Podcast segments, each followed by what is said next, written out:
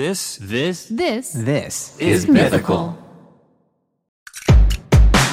The cilantro version, a genetically predetermined distaste or a scientific hoax purported by unsophisticated palates. Today we ask the question Are cilantro haters faking it? This is a hot dog is a sandwich. Ketchup is a smoothie. Yeah, I put ice in my cereal, so what? That makes no sense. A Hot dog is a sandwich. A hot dog is a sandwich. Welcome to our podcast, A Hot Dog is a Sandwich, the show where we break down the world's biggest food debates. I'm your host, Josh Scher, I'm your host, Nicole Hendizade. and today we are answering the question Are cilantro haters faking it? Nicole, what do you think? No, I don't think they're faking it. Why would they be faking it? They have a multitude of reasons. You're not inside their head. I do believe I believe cilantro haters are faking it. I believe that obviously food tastes are real. There are people who do dislike cilantro, but I think at this point, once all those quote unquote scientific studies came out saying that like it's purely to blame on your genes, everybody used that as an excuse, and they've since created the cilantro hating identity off of it, and it gives them an excuse not to open themselves up to new foods and new cultures. Yes, they're faking it for attention. What do you mean new foods and new cultures? Cilantro isn't that like out there. Cilantro's in a lot of different it's in a lot of foods. That's not an excuse to not eat things. Uh, what? Oh, Nicole, Nicole. Uh, so we need to get down to the science of this really fast because, like, we don't want to come off. We, I'm the only one in this You. group. I am the one who does not want to come off as anti-science. So, uh, they 23andMe did this very famous study. They have proven that there is one specific gene that is associated with the hatred of cilantro. It makes cilantro uh, taste like soap to people, and that's because the gene um, has uh, what is it?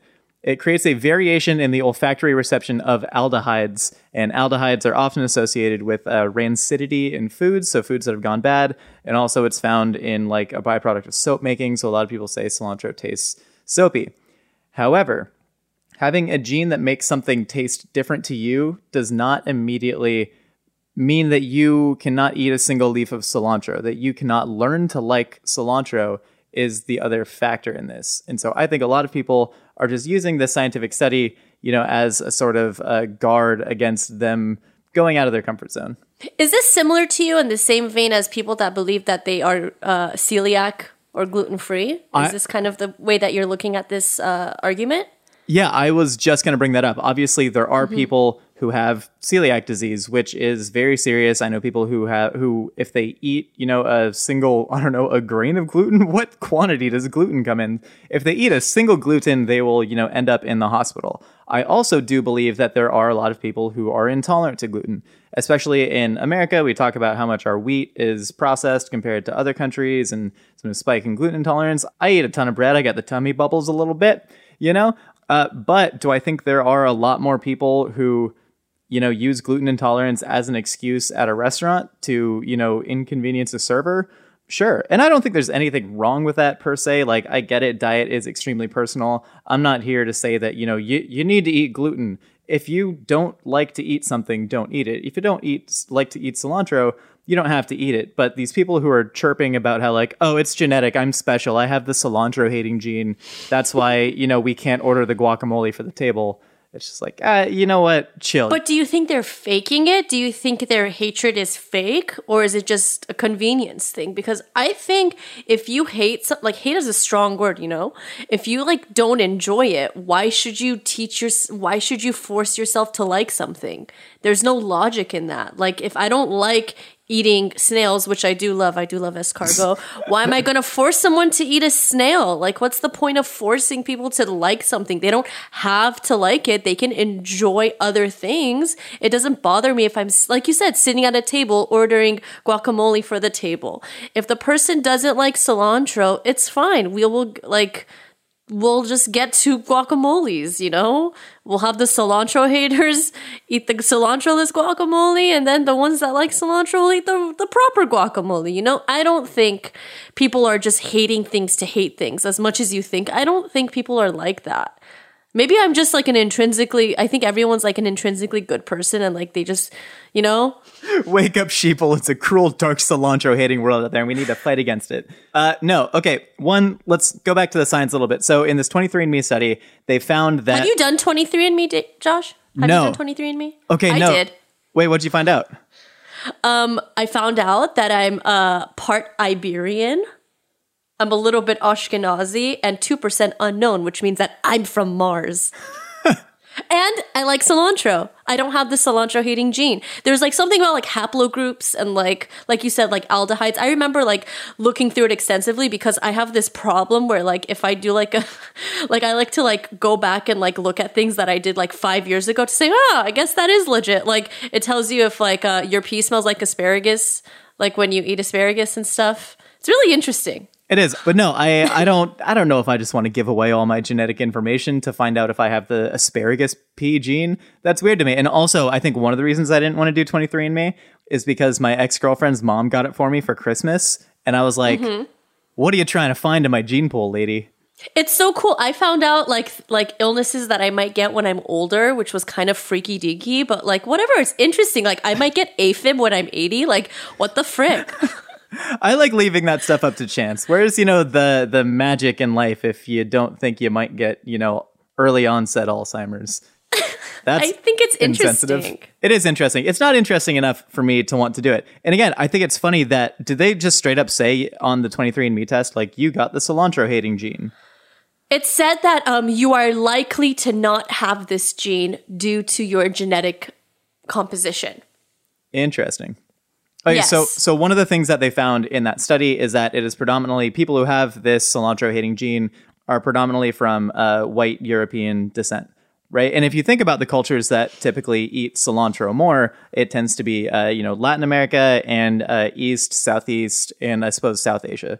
So most of Asia uh, eats cilantro, even though the history of cilantro it was technically from like the Eastern Mediterranean and actually used to be a big part of European diets. We go on and on about the history of cilantro, but the way it stands now, cilantro predominantly in Latin and Asian cuisines. Do you think that there is intrinsic value in opening yourself up to other people's cuisines? Do you think you can learn about the world from eating other people's food? Of course you can. Absolutely. I'm a huge I'm a huge proponent of that. And do you think that it is always appropriate? So, say you want to eat a bowl of pho, and in this, uh, you know, particular region's bowl of pho, cilantro plays a big role in it. In South Vietnam, cilantro is a big part of pho.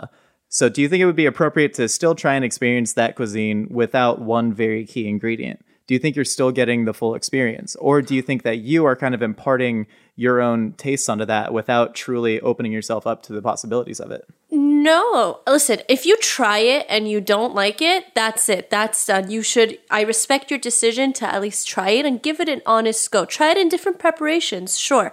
But I don't think you're missing out on, did you say Southern Thai? Uh, su- southern Southern Vietnam and Northern Vietnam, I believe. No, Southern Vietnam, sorry. Mostly have No, in. Southern, no, in Southern Vietnam cuisine, I think if you don't eat the cilantro, I don't think that's disrespectful to a culture. Like if someone came to my house and um, they don't like sumac. Sumac berry is a huge, super, super important part of Persian culture. If they come over and they try it and they don't like it, it's not a big deal. I'm not going to be like poo poo, like you uncultured swine. It's just a preference. And like, I respect their preference. You know, I gave, like, good job. You tried it, you enjoyed it, whatever. Like, you did your part. And if you didn't enjoy it, that's totally fine. Here's some other food that doesn't have any sumac in it. Tell me what you think. That's how I would go about it because I think people are good. And I think was it Hobbes or Locke that believed that people were inherently evil? Uh, no, I don't. But I do think people are sometimes inherently closed-minded, and there are evolutionary reasons for that, right? Especially if you look at how tastes developed. Okay, so if you think about the reasons that evolutionarily we enjoy certain foods, like we enjoy a sweet taste because your body purely like runs off of glucose and so there's an evolutionary need to have sugar in your diet that gives you energy makes you not die you like sweet things uh, you tend to Yeah. like acidic things because they're associated with fruits and fruits have essential vitamins in them we have the taste umami because uh, at least a lot of anthropologists think that it's something that incentivizes you to eat proteins and also fermented foods so all these kind of make sense uh, and so the want to avoid that aldehyde taste that people with the cilantro gene say that they have um, is, you know, a biological imperative. Aldehydes are created from rot and bugs spraying defense mechanisms and all that. However, Yummy. however, there are so many times uh, in our lives that we overcome that. Nicole, what's your favorite cocktail? Oh, I love Negronis. We both love Negronis, but what's the main taste that you associate with a Negroni? Bitter death. bitter death, right?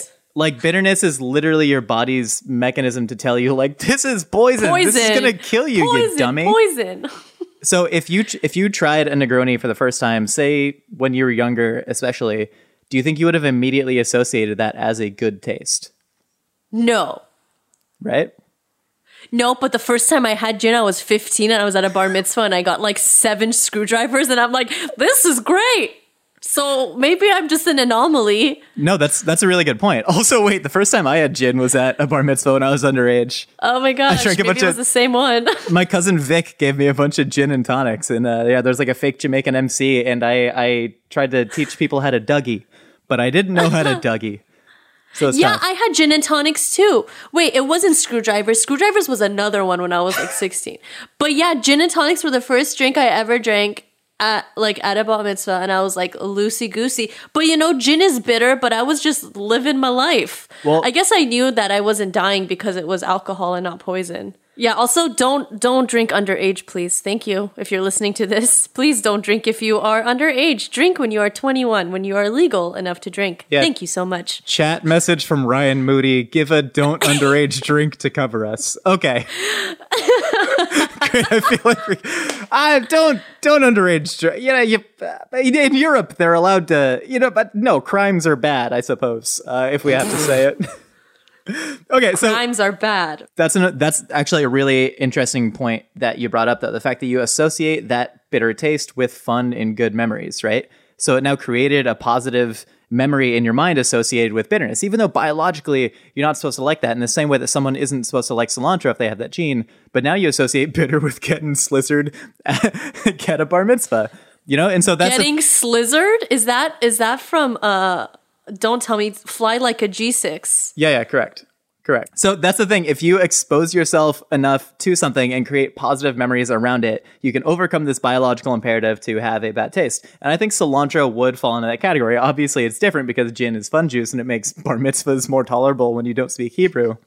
But I think if you say we had like a dinner party at your place and I have never tried sumac and you know I try it and I go mm, I don't immediately like that. But then someone gives me like a little gentle nudge of just like no no no it's really really good on this food. It's very important you know in Iran and in our cuisine. Try it on this and we're all having a fun time you know. And then I might leave you know, having a different appreciation for sumac because I've had this complete experience with it. Whereas if you don't, you know, completely open yourself up to it, you're never going to have that. And I think it takes more than one time to try a food. I think exposure can like really kind of, you know, help you and push you through this.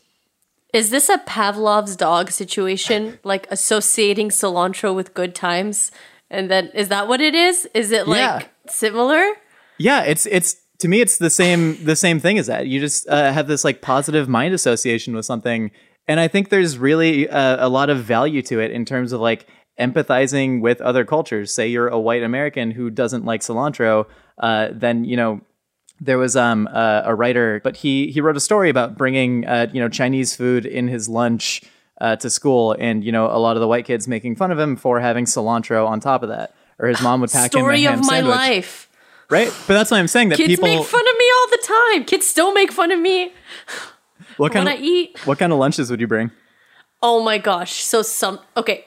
Have you ever had kebab but you had it a day after and it smells like a bowl of farts? no, when I eat kebab, there's none left.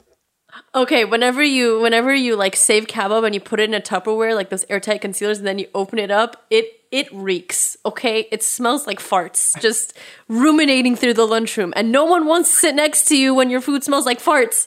So it's okay if there's three or four cilantro leaves on there, because no one cares anyways, because your food smells like a fart.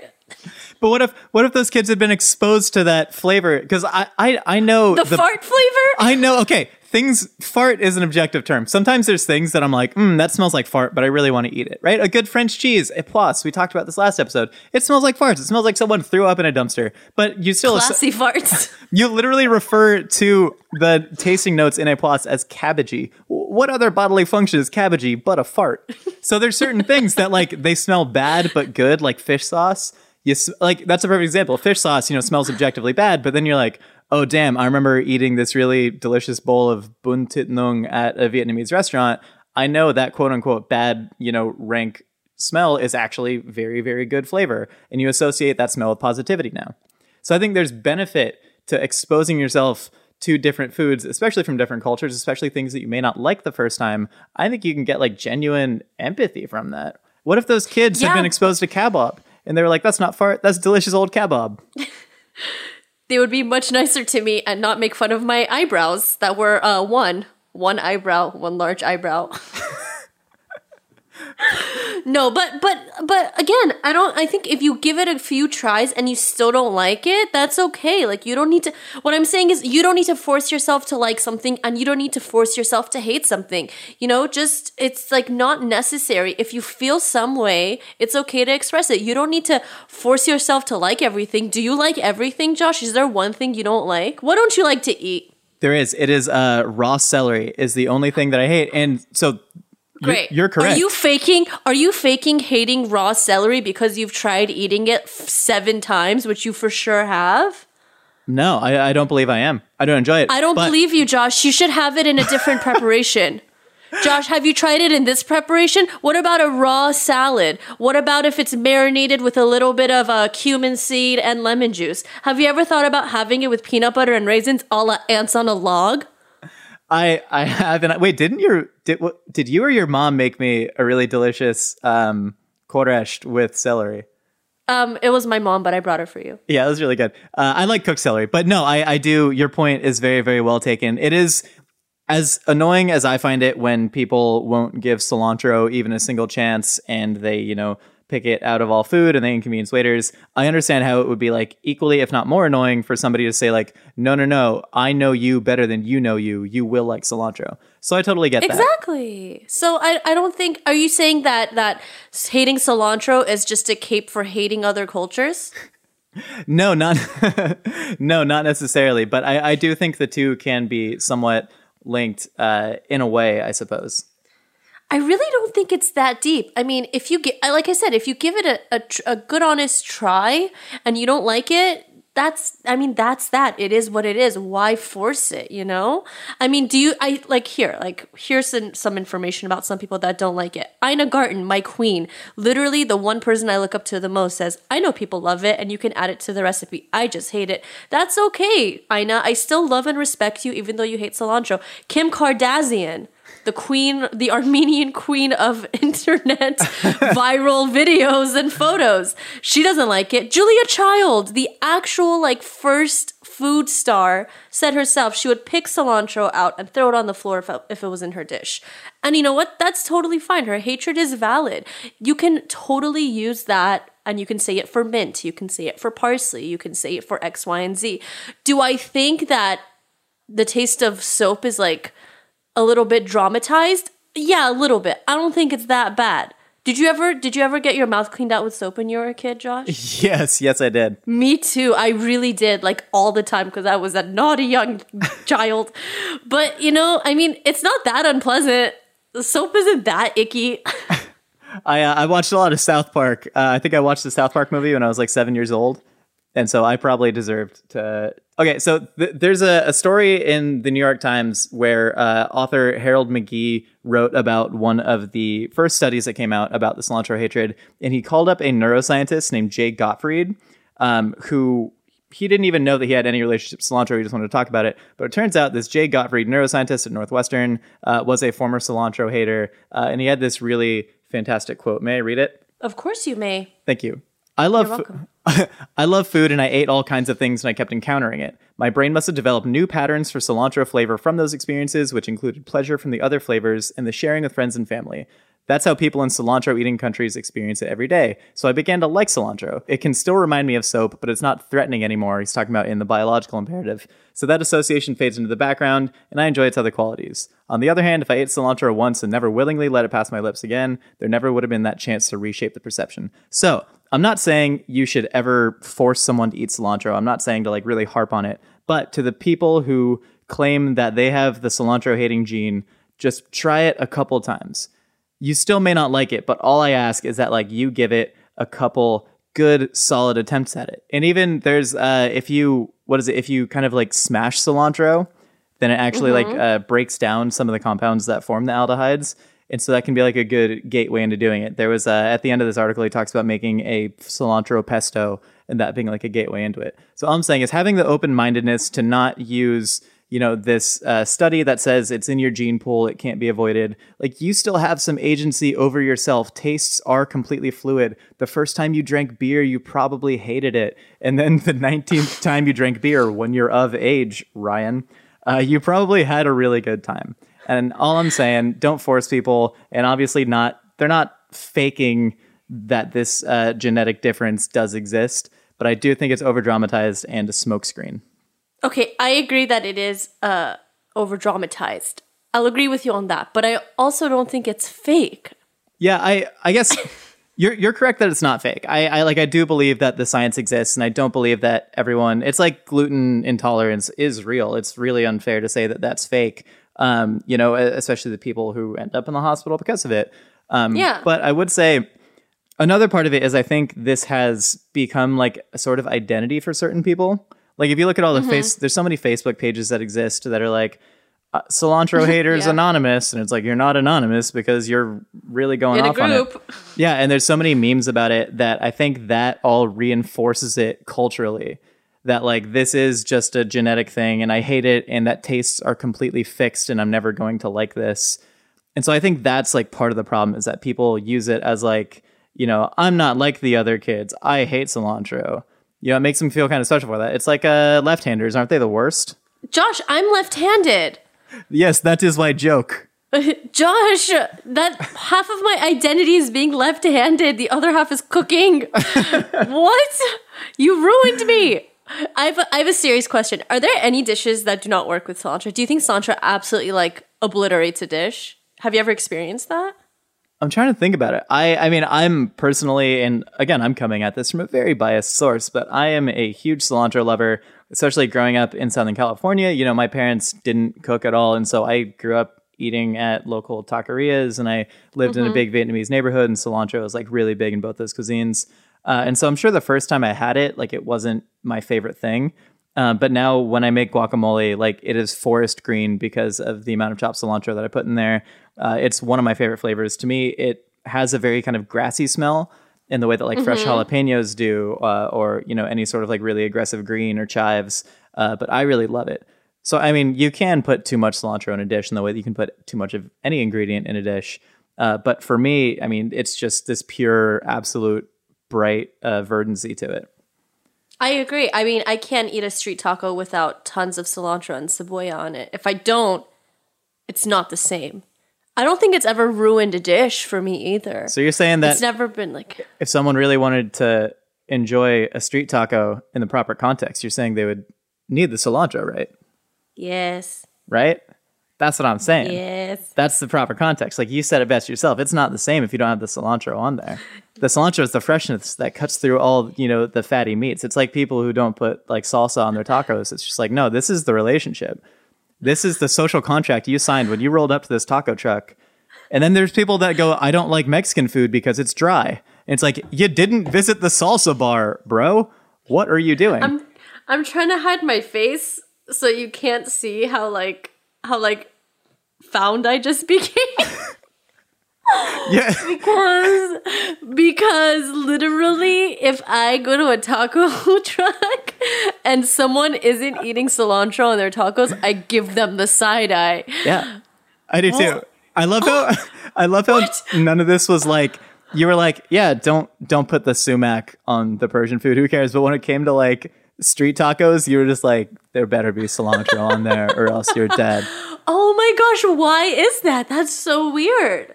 I know that's a part of it. I think it's probably because you and I have like a deep, deep respect for you know uh, that food culture, and you know the fact. I really do.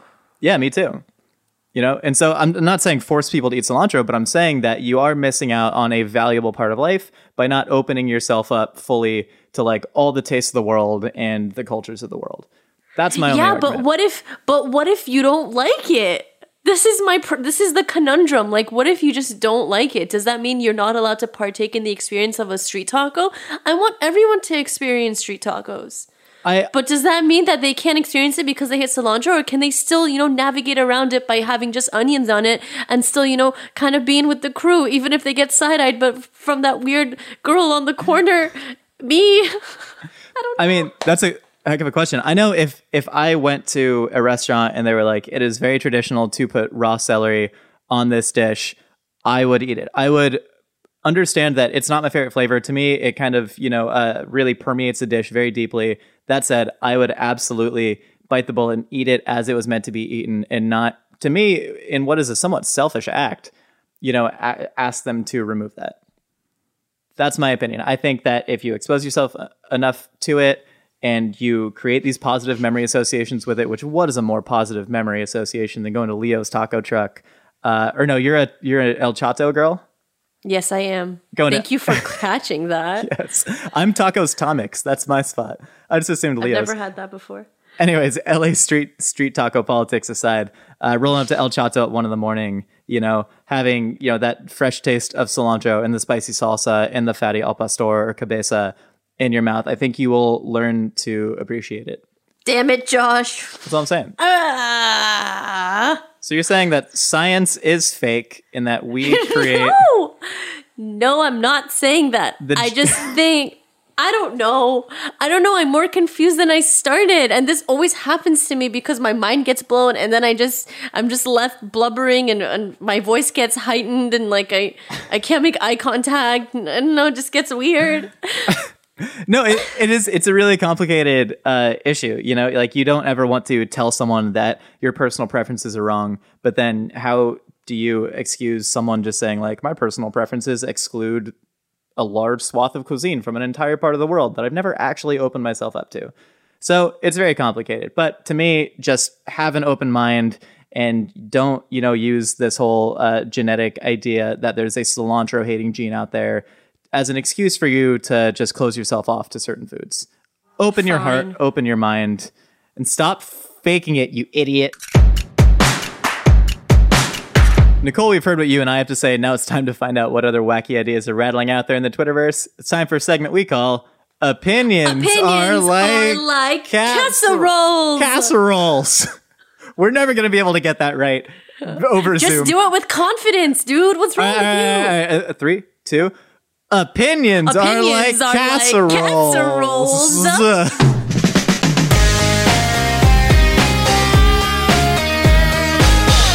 okay, let's start with uh, at Twitter. We got at Toaster Oven. Donut shops are useless if they don't also serve breakfast sandwiches. I'm prepared to fight anyone about this. Toaster, drop drop the gloves, bro. Get into the octagon.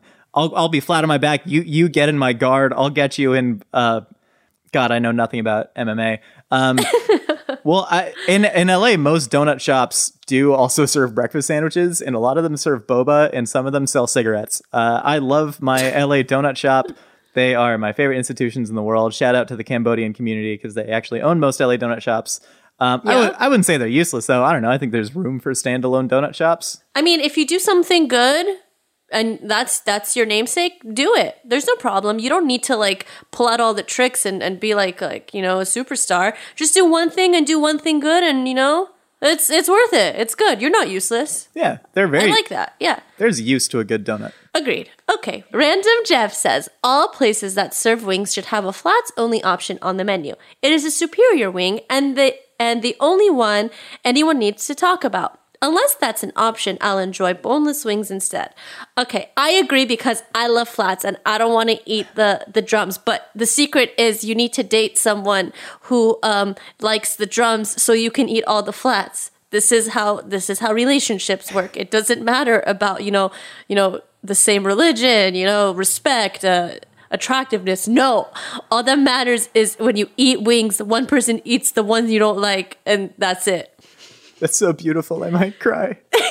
um, the problem with having a flats only option on the menu is that there's just going to be like thousands of drumettes thrown out because flats are vastly superior to drumettes.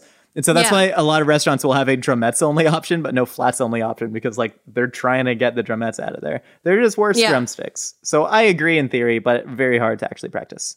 Okay, Random Jeff has another one, but this one's important, so I really want to read it. Chili with beans is not chili. You don't get to change my ancestors' food and keep the name. Call it American chili or something so people can know you aren't serving authentic chili. There's a there's a reason official competitions ban beans.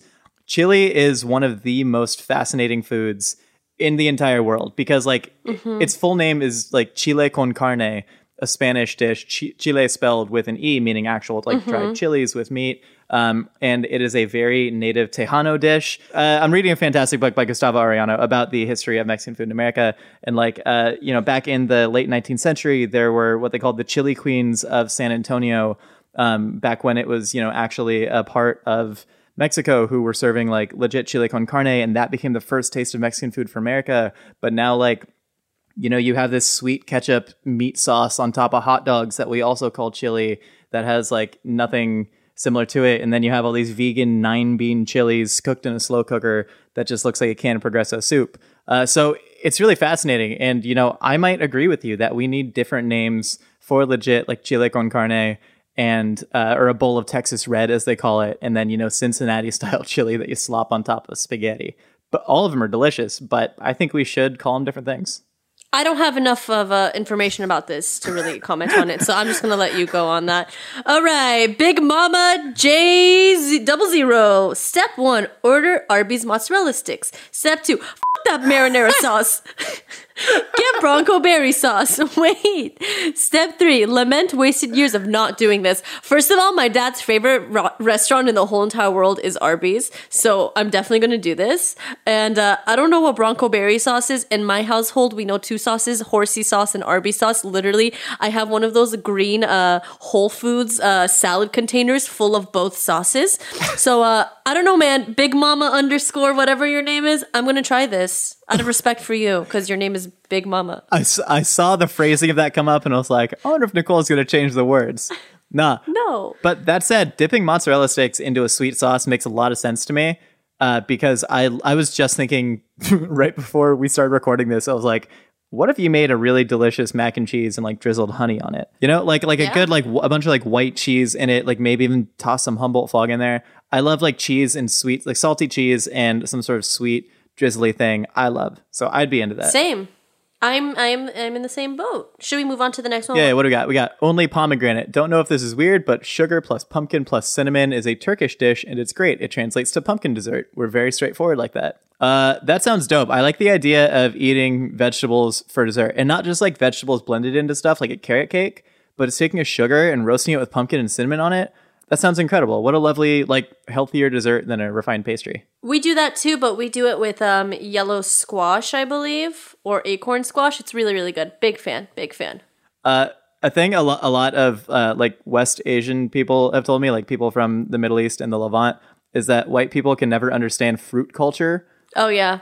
And how My like mom is literally my mom is literally on the other side of the door right now, probably with a plate of fruit, waiting for me to stop this podcast so she can come hand it off to me. I I want that so much. It's just a sign of love.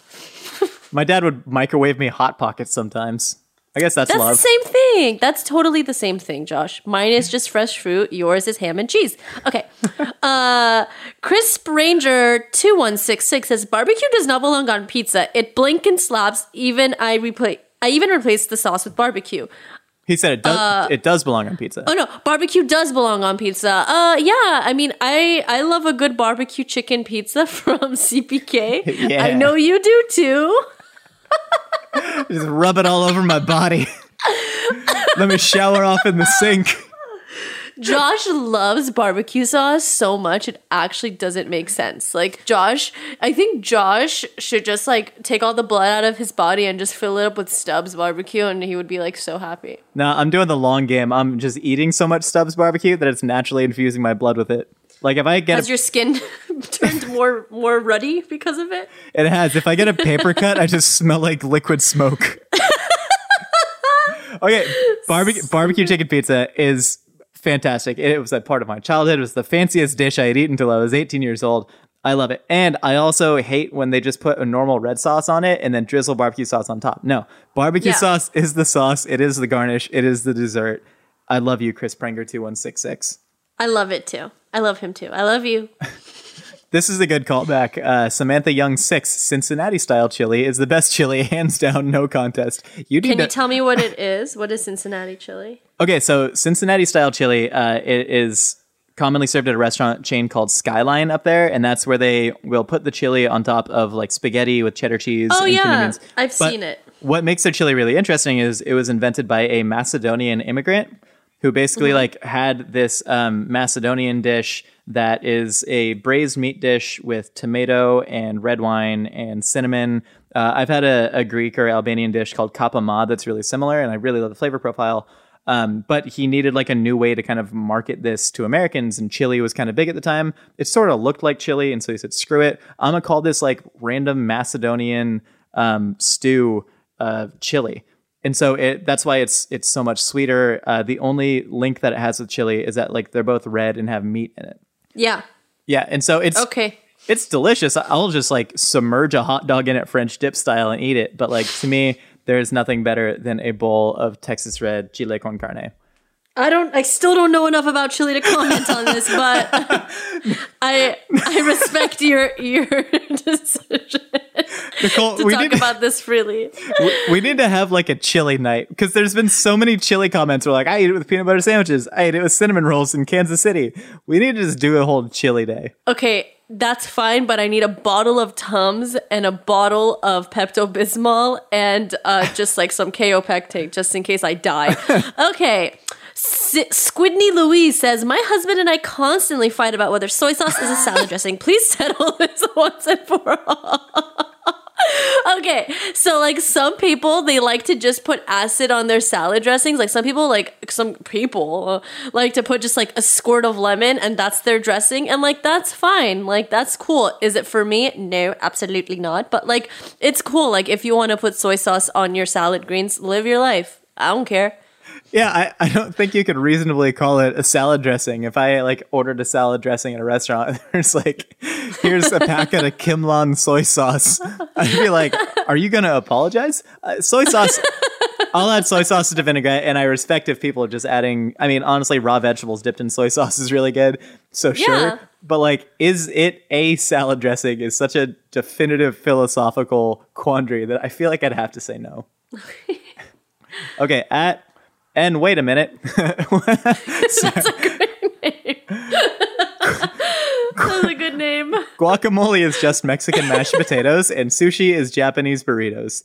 Um, no, guacamole. I, I mean, that word literally predates Spanish uh, and predates, you know, the introduction of mashed potatoes to anywhere not in Latin America because potatoes are a New World crop, as we all know, that came from Peru. Uh, and so, no, guacamole is like a, a millennia old dish um, that comes from a native plant. Uh, sushi is Japanese burritos. I think it's funny they're trying to define a Mexican dish as something else, but then they're defining a Japanese dish as a Mexican dish. This is all over the place. Um, but no, uh, All uh, over the place. that said, there are trucks that serve sushi burritos in LA that are just giant uncut sushi rolls, and it's just sushi that's very hard to eat. But this is, and wait a minute, maybe you gotta wait a minute. this is wild. Yeah, I don't know about all this. It's really confusing. It's making my brain go, wee woo, don't really care about it. Uh, Mullen cider. My dad will have baby carrots, yogurt, a bowl of peanut butter, honey, and a Coca Cola for lunch immediately after mowing the lawn. Um, your dad is, you know, satiating his body after a long, hard, uh, you know, physical task man don't don't make him feel bad about enjoying food after sustenance like he just mowed your lawn say thank you and go move out of the way You, you know who this dad is? This dad is a man who knows what he wants in life, and he's not afraid to get it. He's like, for lunch, I I know most a lot of people may eat a sandwich. Some people may eat a rice bowl. Nah, I want baby carrots, yogurt, a bowl of peanut butter and honey, and a Coca Cola. And that's his right. That sounds like a lovely little mezze platter. Agreed All right, at Michaela underscore seven eleven, peanut butter on bread with spaghetti. Sorry, so many peanut butter. Peanut butter on bread with spaghetti bolognese is fire. spag bowl have you ever seen people that are from like england and they go hey you like to eat a bowl of spag bowl and they're like for the longest time i'm like what is spag bowl and then they were just eating pasta i'm like oh spaghetti bolognese Well, yeah, it's it's, it's Australian, right? Spag bowl. Uh, I don't know, but like I like to watch like dating shows that are like not from America, and they go, "I make the best spag bowl." like, I don't know where the accent's from. I'm assuming it's like it's like English because you know you kind of like I like to eat spag bowl. I kind of look up here like I'm from Essex. Yeah, no, they're from they're from the shore, whatever it's called, jo- Geordie Shore. Is that what it is? Oh, Jo- yeah. What is Geordie? I don't know. Did you watch Too Hot to Handle on Netflix? No, but it's on my freaking queue. How have you not watched that yet? It's the best show It's that's ever It's on my made. queue. It's on my queue. It's so good. Anyway, peanut butter bread, spaghetti bolognese. Yeah, why not? Uh, okay, whatever, whatever floats your boat. Whatever floats your boat. All right, at- Josh, we're done. This Oh, we're was our last one. we're done. We did it. Can I go home now? Do you have to say your last words? Opinions are like casseroles. Everyone's got one and it smells like onions. Opinions are like casseroles. Sometimes they have tater tots. and on that note, thank you for listening to A Hot Dogs and Sandwich. We've got new episodes for you every Wednesday. If you want to be featured on Opinions Are Like Casseroles, you can hit us up on Twitter at Mythical Chef or nhendizade with the hashtag Opinion Casserole. For more Mythical Kitchen, check us out on YouTube. We launch new videos every week. And of course, if you want to share pics of your dishes, hit us up on Instagram at Mythical Kitchen. We'll see you next time. Bye! Eat some dang cilantro.